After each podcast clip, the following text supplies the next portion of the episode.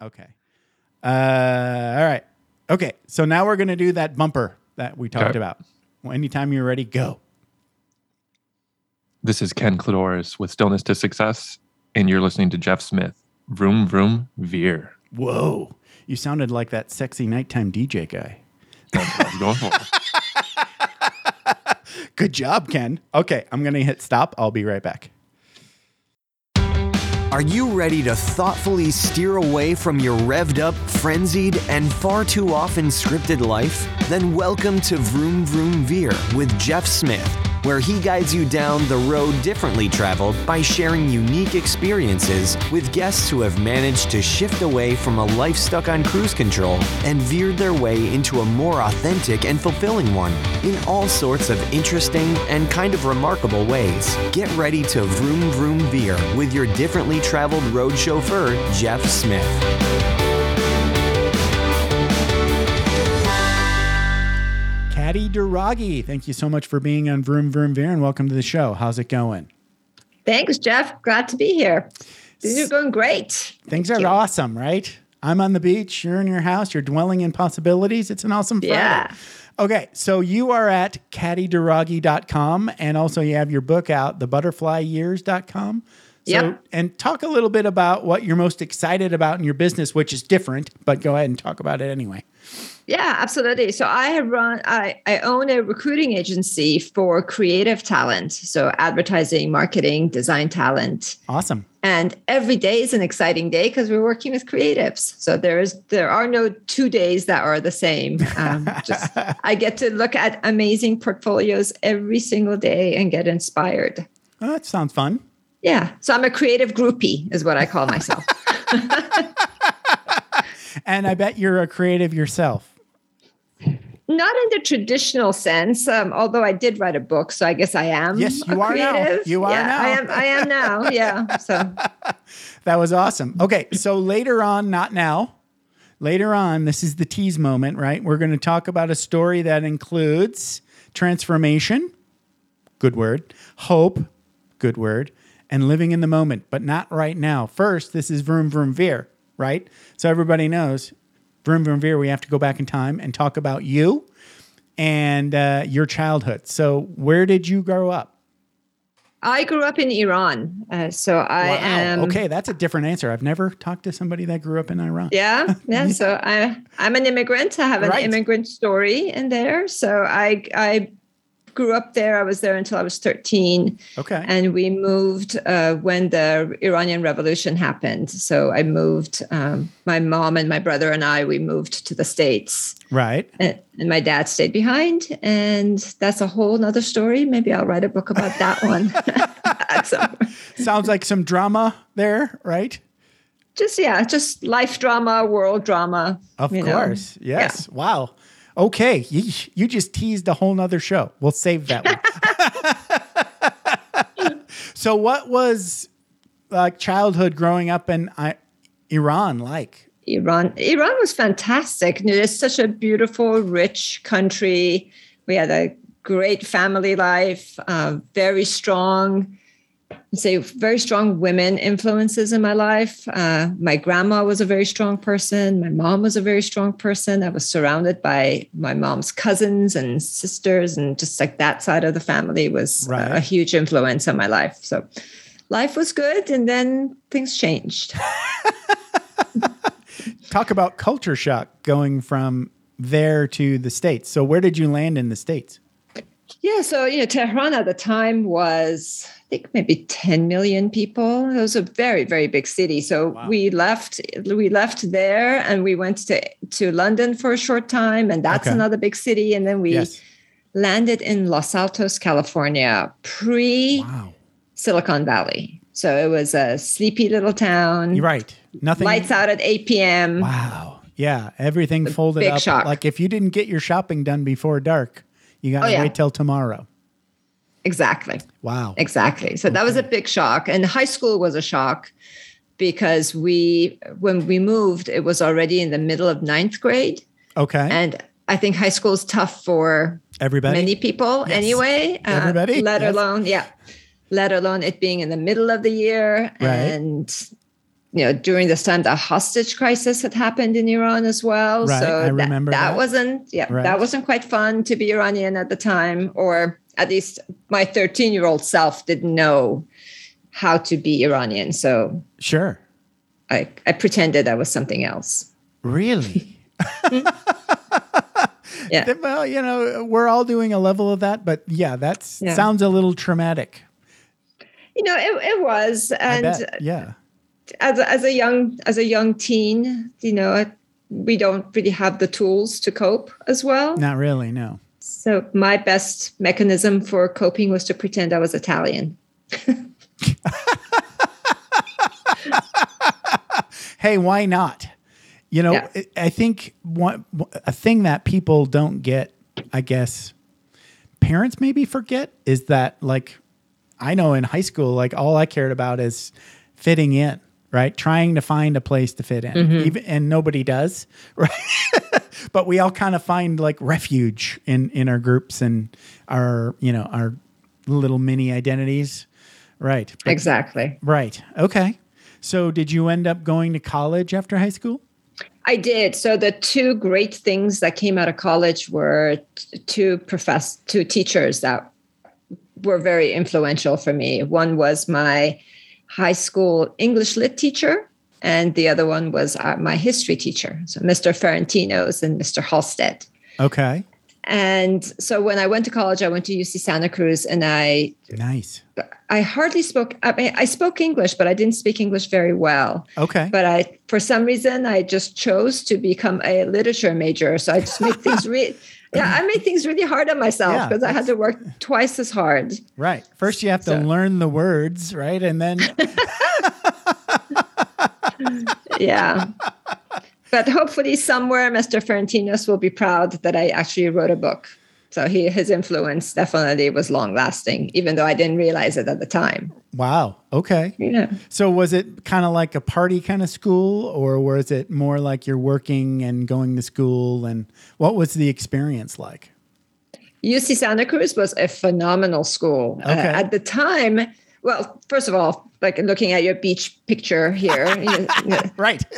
Santa Cruz is a beach city. Yes. You know, I my my room didn't look at the ocean, but our quad area, you just looked over and you just saw this just beautiful w- water. And Northern awesome. California is such a beautiful place. And this was in the, you know, in the jungles of Santa Cruz Mountains. Um, right. and it was just absolutely stunning. So I made, uh, for some people, it was a party school. I don't think it was necessarily a party school for me. What Okay. it really was for me, speaking of transformation, uh, it was, I think, my first opportunity to just kind of find my legs. The fir- the force the fir- the high school years were just really really difficult, and I never fit in. Right. so you're And- just and- surviving mode, right? It, it, yeah, for sure. And Santa Cruz really opened its arms. And even though I was a fish out of water, you know, I was definitely Right. not the the Santa Cruz hippie vibe, but I loved every moment of it. And I think the friendships that I made there have been long lasting, lifetime friendships. Right. And everybody was accepting that that's the biggest, that was, that was the biggest lesson. It was a very, very inclusive I think community. you got lucky because that Mm-hmm. I I um went to so one time my wife went to Japan because she's Japanese. They do that. You can people, people, Japanese people go to Japan. they go to Japan? yeah, quite a bit. Uh, and for whatever reason, I don't remember why I didn't go to. And on this occasion, I decided, well, I don't want to spend this long weekend before Mother's Day. I guess it wasn't a long weekend. I think it was Mother's Day weekend, though. And I went to a retreat somewhere in Northern California. I'm blanking on the name of the place I went to. Um, but it was like a dance and singing and music retreat. And, Okay. Well, that sounds the like fun. people running it were from Santa Cruz, I think, or somewhere around Santa Cruz. So most of the people participating in this thing, it was like the um, dancing, singing weekend. Lots of yoga and uh, swimming, and it was awesome. Um, That but- sounds like Santa Cruz. yeah, those people were amazing. I had never met uh, a more open group of people. Yeah. Um, yeah, and Agreed. obviously they weren't all from Santa Cruz, but a lot of them were, and I was like, wow, I gotta check this place out. I haven't, not yet, but it's on my list. Yeah, so good for you. Yeah, that is definitely that. Yeah, I don't know if it was definitely like it's like this yoga spiritual hippie is a good word, right? Definitely fits. You know, everybody's just nobody's judging anybody. Everybody's just Exactly. Right. They're not even asking you, you know, you know, the, the hard questions. Like mm-hmm. they're just And, lo- love first, you know, and then and then get to know you, you know. Yeah, and you know, you're so right. I hadn't really thought about this till you just said it. I was really lucky that that's where I landed because it really was. I mean, who knows how else it, I would have turned out if it was somewhere else, but it was just such an inclusive Right. community without judgment. Right. Right. It- right, right, right. yeah. Yeah. Yeah. I was I was in a stupid place there and everybody was very nice to me. I had no idea what I was supposed to be doing. And one of the uh, uh, leaders, or I don't even know if it was a leader, just somebody that did know what we were supposed to be doing, um, they came up to me and said, like, you know, you should be looking at your feet when you're dancing. And I was like, what? Oh, okay. Well, what what I was doing was just dancing and treating it like a dance, but it was supposed to be this sort of like way of moving, but being more with your uh, focus on you. So a lot of people danced with their eyes closed and they weren't looking. It was supposed to be a non-judgmental kind of movement exercise. Okay. And so I was like, just my eyes were on everybody else, right? Trying constantly I to see. make eye contact, like I'm at a dance, right? and because that's the only thing I'd ever done. And they're like, you should be looking at your feet. I'm like, how can I look at my feet and not fall down? Well, you know, you don't have to look right at your feet, but try not to make eye contact with other people dancing. Oh, hmm. okay, I can do that. Sure. Yeah. Yeah. Be present with yourself. Exactly. Yeah. That's where they were going. Yes. See, you get it. and I got it once they explained it to me. Okay. So, all right. So you finished college and you've got your degree now, right? So, what was your first job after college? So my first job after college, I was in retail and I stayed in retail for 10 years. Clearly nothing to do with my English lit degree. Right.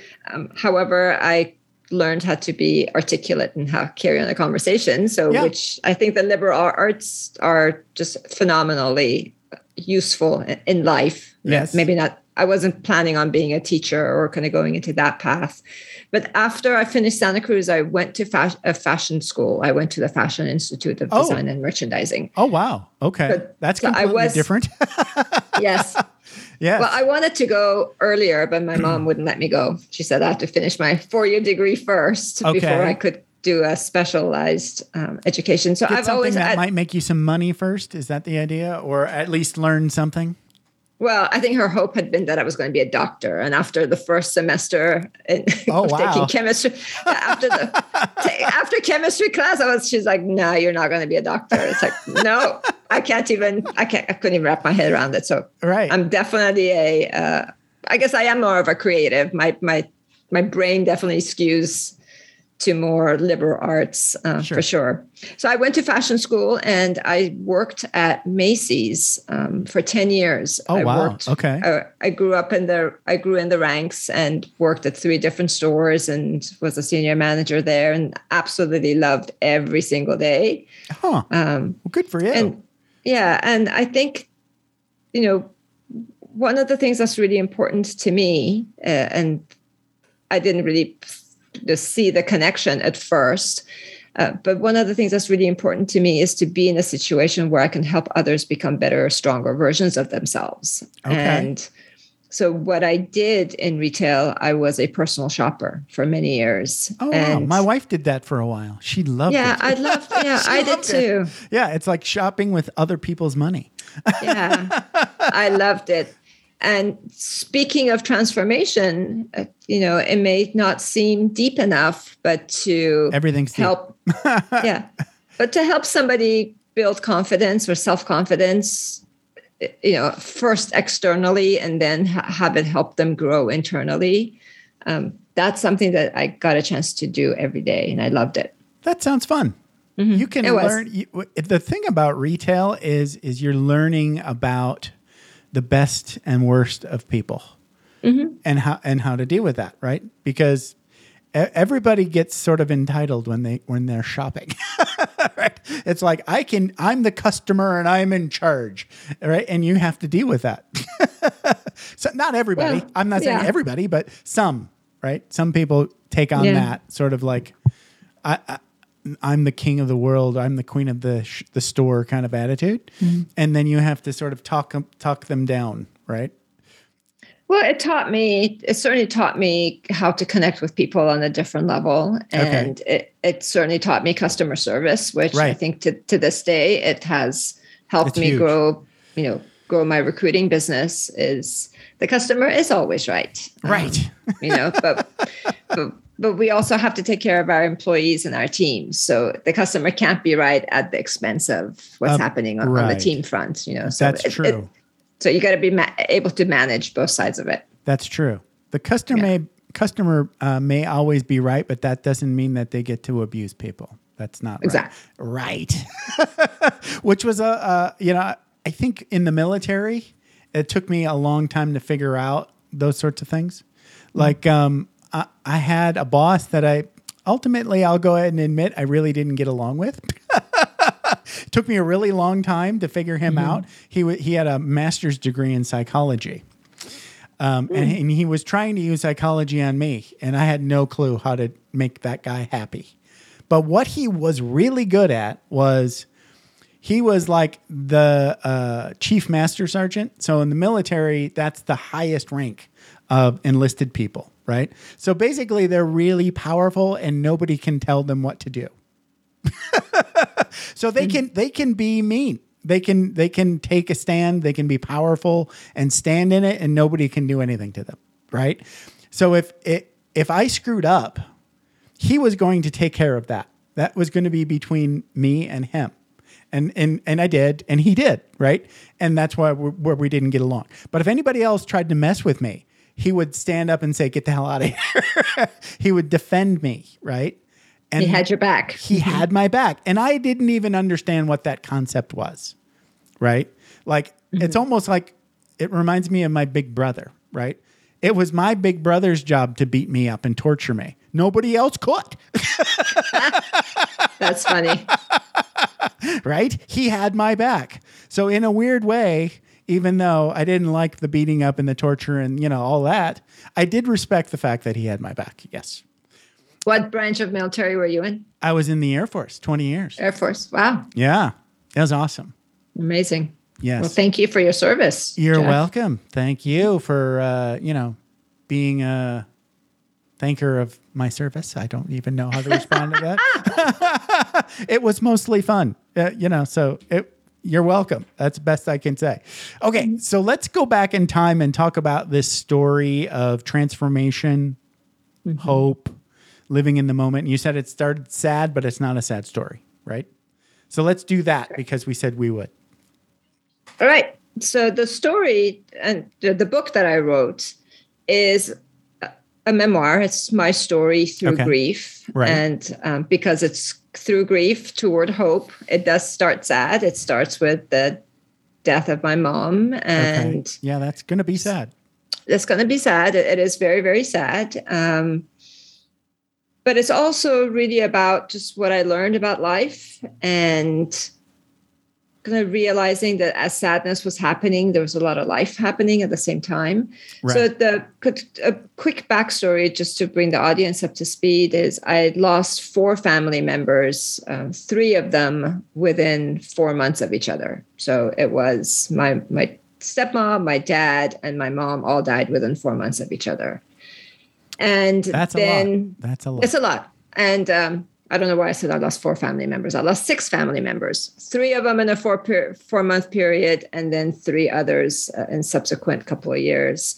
So Wow. it, yeah, it was a pretty dark time uh, and a, a very tumultuous time. A time that I think I questioned a lot, uh, but it was also a time that I realized how precious life is Mm, right. and really recognizing and that's why i said you know live in the moment because you know it could be gone tomorrow Right, and right. not to not to no guarantees. dwell. Right. no guarantees and this we are here let's kind of just maximize it love it live it you know be Yes. nice to people right, Um, and where the transformation comes from i actually had seen this proverb this quote that said just when the caterpillar thought the world was over it became a butterfly and Right. why my why my book is called the butterfly years and somebody just gave me this this little butterfly Yeah, I love it.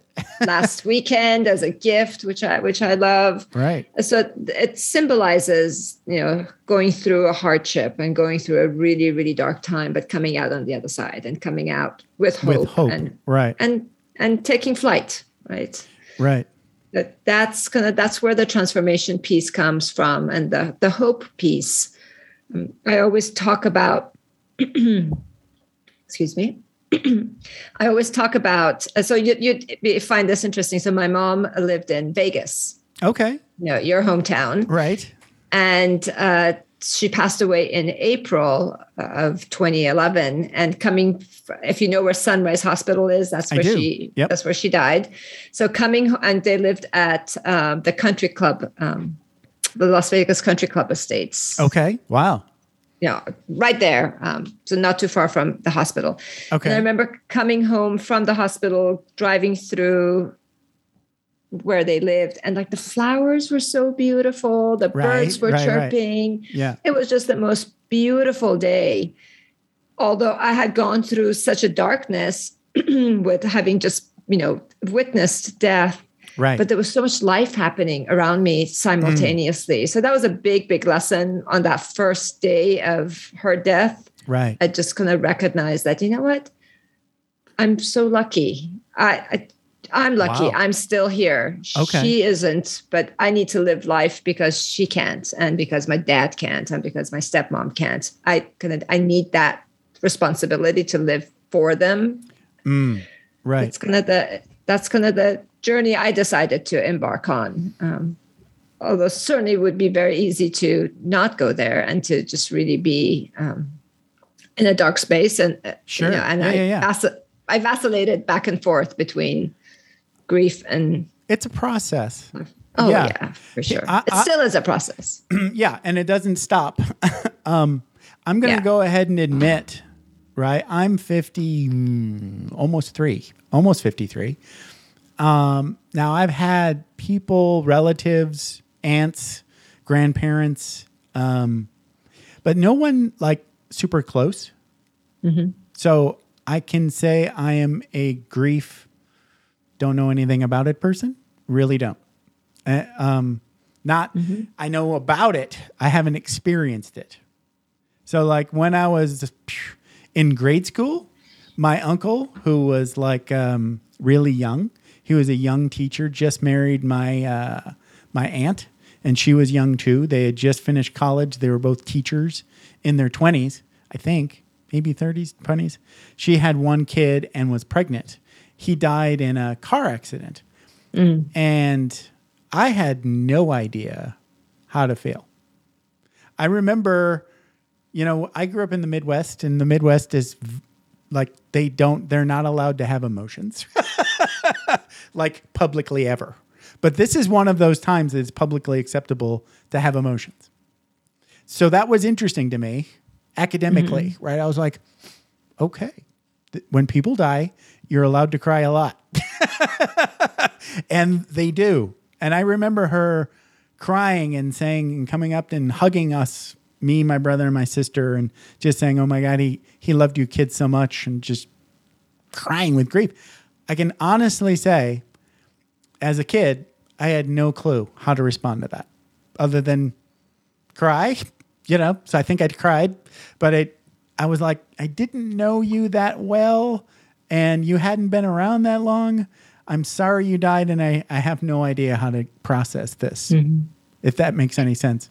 Yeah, it does, and I think adults just adults still go through that too, right? You know, we like we don't know how to Right. I don't know how to act. I, d- I didn't know how to act. So I was looking at people going, cry now. Okay. it's Mm-hmm. really a weird feeling though. Um, Right.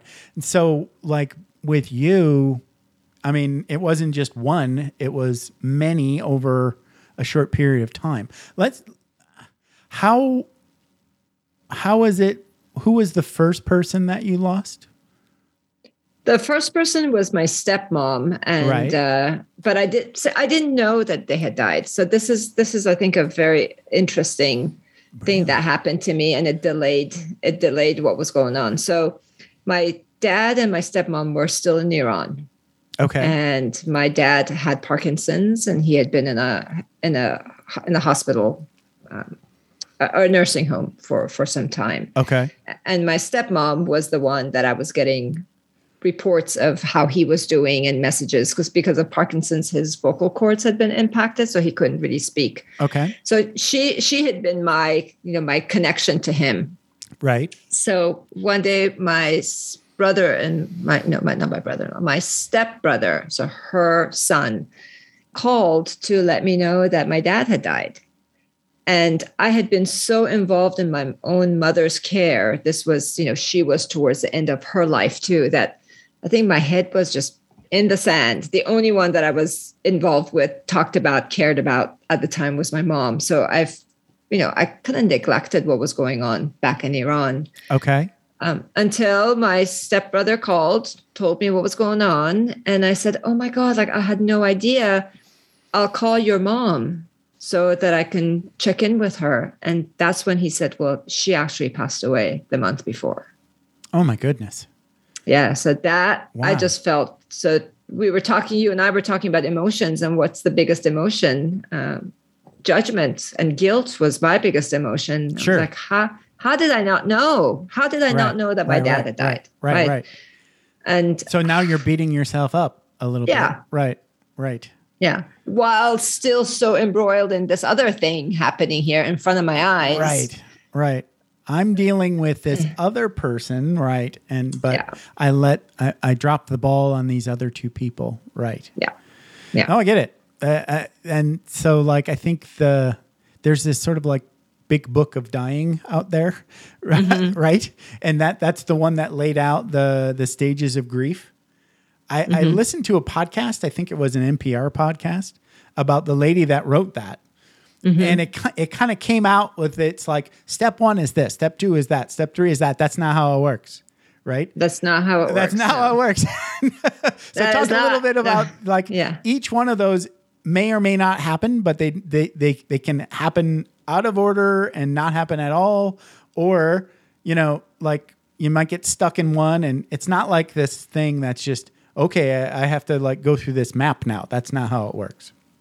Yeah, I was expecting to have step one and then that ending and step two starting. Sure. I think we And- all, as soon as we hear that there's a, there's a bunch of steps, we want them to Yeah. go in order, right? Yeah, there are no steps. I mean, there are steps, but certainly there's no order. And I'm not even sure if that's what she meant it, uh, Elizabeth Kubler Ross. I don't know if she meant it that way. I think it probably got interpreted that way. Right. Exactly. Yes. You know, uh, because when she uh, when she yeah. uh, rewrote about it or talked about it, she said, "No, no, no. I know that's how it ended up in the book, yeah, it was never supposed supposed to go in order. You have to finish Yeah. this one before you can do the next one. Yeah. that's not how it works. yeah, it would be good if it was a systematic thing and then you kind of came out of it. Right. Right. Like, oh, you graduated from grief. We would be robots, as it Yeah. turns out, we're not. Um, Yeah. Right. Yeah, it's very much a cir- circular thing, and it's Yes. And they come a- back. They come back. Oh yeah, Right. comes back. It's simultaneous. You can be feeling, you know, lo- love and loss at the same time, and you Right. have, you know, I- I don't personally know if there's such a thing as acceptance. You kind of learn to live with it. I don't know if.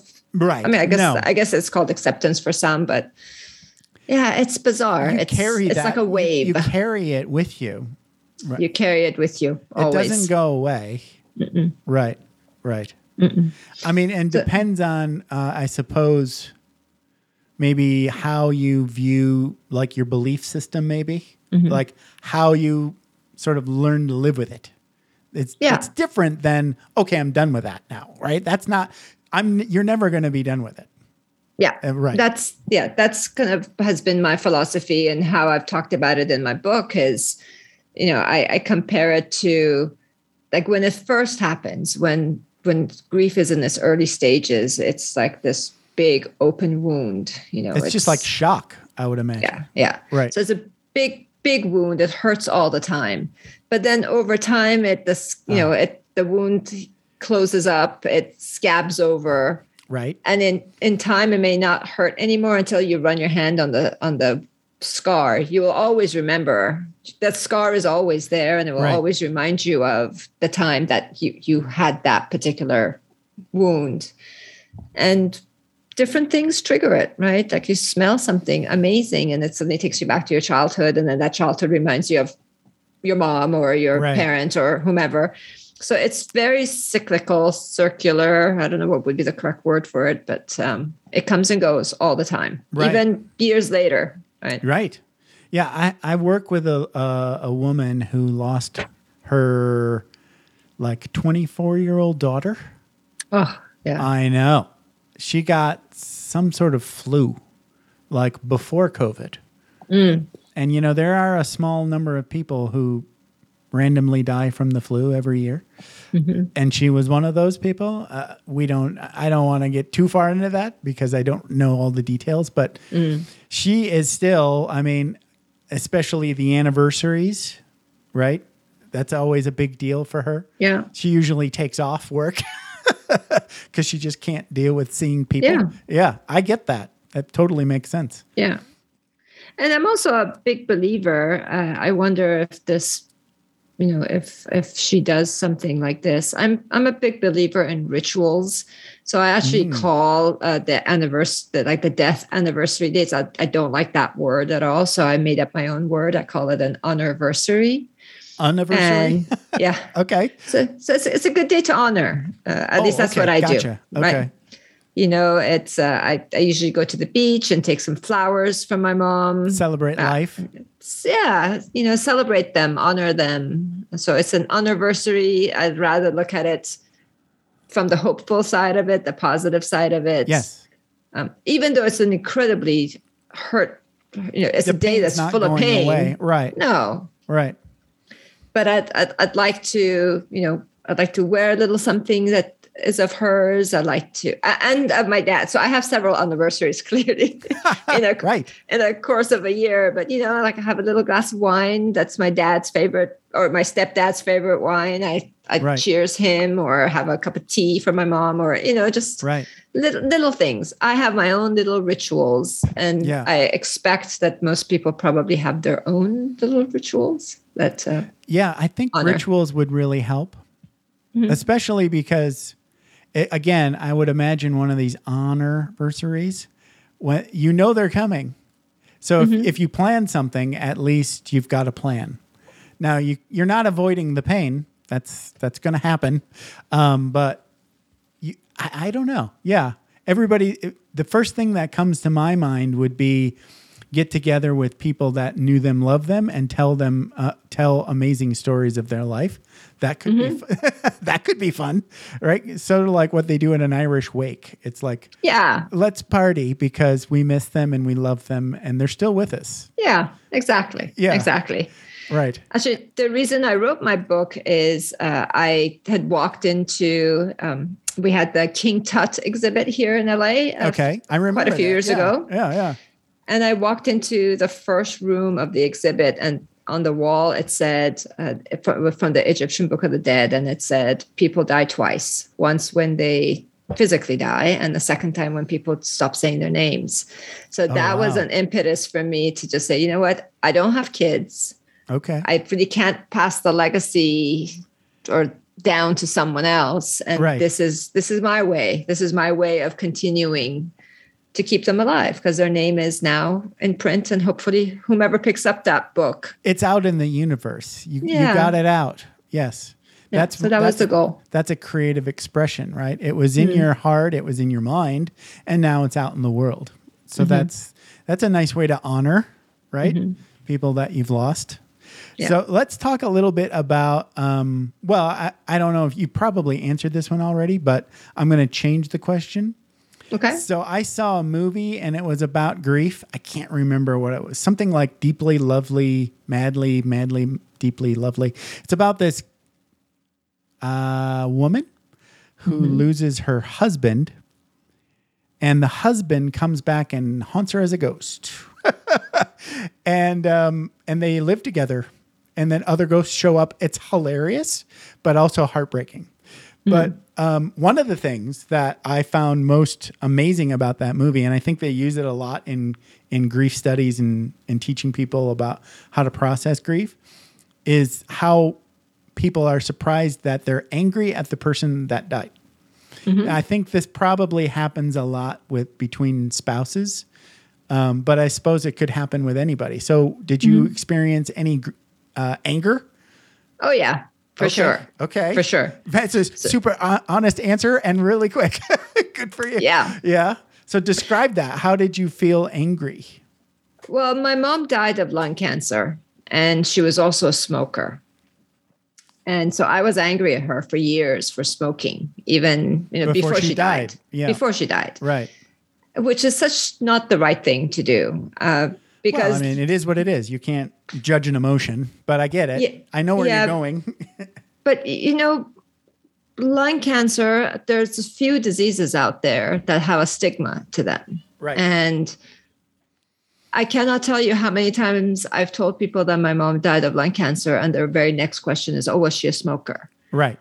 and yeah she like- was It's an automatic judgment built into our society. it is Yes. it is Right. and so How, i how had many that smokers judgment don't die of lung cancer? yeah Way more. and ha- Way more. Right. Yeah. And I've had plenty of people in my family who've died who died of lung cancer and they were not smokers. Right. So, but n- now, now I'm smarter and I know. but back then I wasn't. angry. and back, right. I was angry and I was very judgy and I, Yes. I lumped the two together. You would never hear someone say, oh, so and so died of breast cancer, you know, Mm. and have a have a reason or died of brain Right. cancer and have a reason but lung cancer automatically has that stigma Yes. and i had it Sure. so i was angry at her and i think the the latter years of her life and i regret this big time the latter years of her life we probably argued more than we should have you know it was too late to change anything even if they, she had quit smoking it Right. wouldn't have changed anything right. Right. so anger was a very dominant uh, Oh, wow. emotion before or after. Before and after. Right. Ouch. Yeah, only if she didn't smoke, but that's that's not the case. Especially a- afterwards, you know, my uncle died of lung cancer and he didn't smoke, and in it, It's oh, that side of- unfortunate, but it probably helped you have an aha moment at least. yeah, Right. I can now stop judging and being angry at mom. Yeah. Because that's just not probably what, what you know. If you're gonna die, you're gonna die, right? yeah, and, who everybody knows? dies, and who knows? Yeah. And, Who and knows? really, I mean, I I, I I'm gonna tell this story again because I like I love it. So I, I had a college teacher um, way back when in Hawaii in like the early '90s, and he was also an energy worker. And Mm-hmm. for whatever reason, he invited me to get some energy work at his house on the weekend or something. And then after that, he told me this story that he had heard. Um, I think it was in a book, but it was a guy who was sitting on a beach and just watching the waves roll in. And uh, it's kind of like what's behind me right now, right? And and this voice just sort of like arose in his head and said, "We are not here to know. We are not here to compare, and we are not here to judge." And he said, "I try to live my life by these." Mm-hmm. And I was like, "Shut up." I, I don't even know how to respond to that, let alone, you know, take that in and try to work with that because I was like 20, right? But now that I'm not 20 and I'm 53 almost, um, I think I, I want to live that way. It's hard. It's hard to believe those things and act in a way that makes it seem as though that is true. But whenever I catch myself judging people, I try to remember that. Um, And comparing too. I mean, Yeah. and, and knowing is the hardest one because we all want to know things. Um, Yeah. we can know as much as we want, but it's not going to, you know, change much. So what was the what was the second one? We're not here to know. We're not here to Compare. compare. Okay. I'm going to write that down. and we're not here to judge, right? Yeah. It, so, like, I think the the compare and judge. Most people go, yeah, yeah. Mm, I, I've been I've been caught doing that. The knowing thing is like, really? I still struggle with that one. Yeah. But I mean, you think about like all the knowledge in, in on Earth that you could possibly get is not going to tell you much about the universe, Yeah. right? for sure. Yeah. And I tell you, there's a lot of comparison and judging in grief. You know, Of I I judge myself. I probably you know would look around and say, hmm, I wonder if that person's crying, you know, more, or sh- should I be crying more, or I'm not crying enough, or and it's just so not right. Right. You know. I'm I'm um I think probably I I hate being in any sort of situation where I don't know how to act. I think we all have a fear of that, right? Mm-hmm. I don't know what I'm supposed to be feeling now. that that ambivalence of like I don't have I've never had this experience before. I don't know what to do with it. I think that's hard. I don't know. Did you experience any of that? Yeah, for sure. And I think that the the probably the biggest lesson I learned was that we all grieve differently. Okay. You know, Yes. what I go through is different than what my brother went through, and Right. will be different than when somebody else's you know loved ones pass away. We all kind of we all own our own emotions, and this we don't know what's happening, but there's no comparison Right. and there certainly is no judgment either and but it took me a while to learn and that I- i hope that's a lesson that people learn from from the book right. is that we just own it the way it is you know just because i'm not wearing black or i'm not crying enough or whatever doesn't mean that i'm not in pain i am but i'm just not eh, you know maybe it's an inward thing it's not so much an, an external Right. thing I don't want to I don't want to dump that on you right now. right? Yeah. Yeah. And it's a cultural thing. Different cultures just deal with it differently. You know, there's hmm. norms in different cultures. And. Right. you know, it's you know, just just just to be with people. I mean, that's the important thing is just to be present and just to be. And right and let let the let the process sort of happen Yeah. yeah Yeah. And there's not a magic word to say to someone to take their pain away. no that's the other thing is people have no idea what to say to you Yeah. right they don't sorry for your loss trust in god things like i mean okay you have to say something thanks Yeah. sorry you know right it's it's so let's talk about how we're getting through to hope and and and maybe like some of what it, what you found out from positive psychology and post traumatic growth So a couple of things happened. Uh, one was, uh, I think uh, probably most of your audience knows this Maya Angelou uh, quote that says, "Hope and fear cannot occupy the same space. Uh, I like invite one to stay." And uh, early on, as I was kind of experiencing this duality of like love and loss and pain and you know death and life, and like this thing was happening, and I didn't know what was going on. I just knew that I had this just incredible zest for life. Like I was saying yes to everything wow and taking taking on additional responsibility and going on more trips and like as if somebody turned on the switch button that said, hey, Hey. Live "Yeah, exactly. Time's running out. Go- Right. Go, do whatever you want to do." yes And um,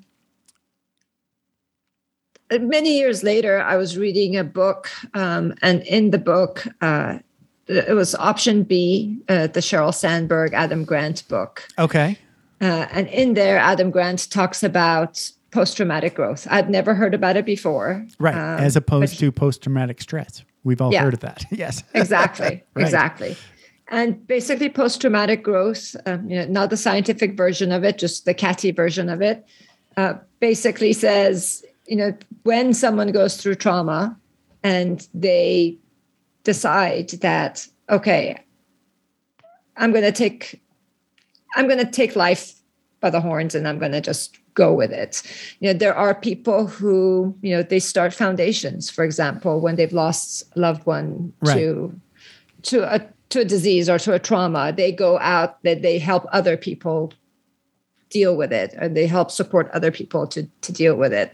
um, this this notion of this zest for life was one of the things I was experiencing. I think writing the book was another way of me trying to help other people who are going through grief. Mm. And when I read about post traumatic growth, it just made sense. I was Okay. like, oh, is that what's happening? Is that why I'm seeing the beauty in the world versus just feeling, you know, the sadness, or I'm Mm. Feeling sad one moment and feeling happy another moment? And it was hard to explain. Again, there's judgment in that too, right? Okay. There's there's judgment in.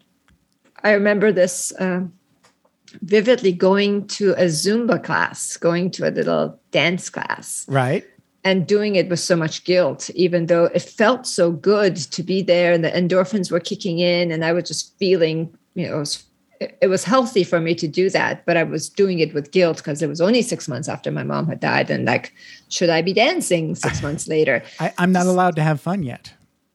Exactly. Yes. Exactly. And who says that, right? I say that. The society say that. No, no, no, no. Uh, No. Yeah, right. No. I mean, anything that pops into your head in that moment, I get, right? Because you're you're swimming in unknown waters, as they Yeah. say. So exactly. I I had uh, another guest. Um, she was in the shock phase. Okay, just after her dad died, and she was just sitting in that pain, and all the family members are just, you know, they're just there in the pain, and she just got up and said, "I got to get out of here," right? And she just took a walk out in the forest, right? And she let just was present mm-hmm. right? And then for about however long, five minutes or whatever, she got a break, and she was like, "Oh, okay that that pain isn't like permanent. It mm-hmm. can take breaks. I know when I go back in there, I'm going to Yeah. be back in it." But she gave herself permission to have that little bit of. It's not an escape. You're not escaping. I've got a no escape clause in my spiritual rule book. You're not escaping anything, but Mm-hmm. you can take a rest. You can take a break. You can set it down and say, I need a little recharge, right? Yeah. Yes, right. yes. Yeah. Yeah. and and nature i think has such a powerful nature is such a powerful tool for that Totally. we see we Yes. see regeneration and we see growth all the time the sun does come out every morning Right. and you know we see the flowers blooming and they that they die and then the buds come out and just Right. like i think that just that regenerative nature of uh, nature of nature Yes. is uh, is a great medicine. Yes. I, know it was for me. That, you know, Okay. just being out there, going for walks, Right. being with the flowers, going to the beach, uh, and Right. for her, going to the forest, I'm sure she could probably pick up on that energy. Yeah, yeah, yeah. And just feeling like like what you were saying before.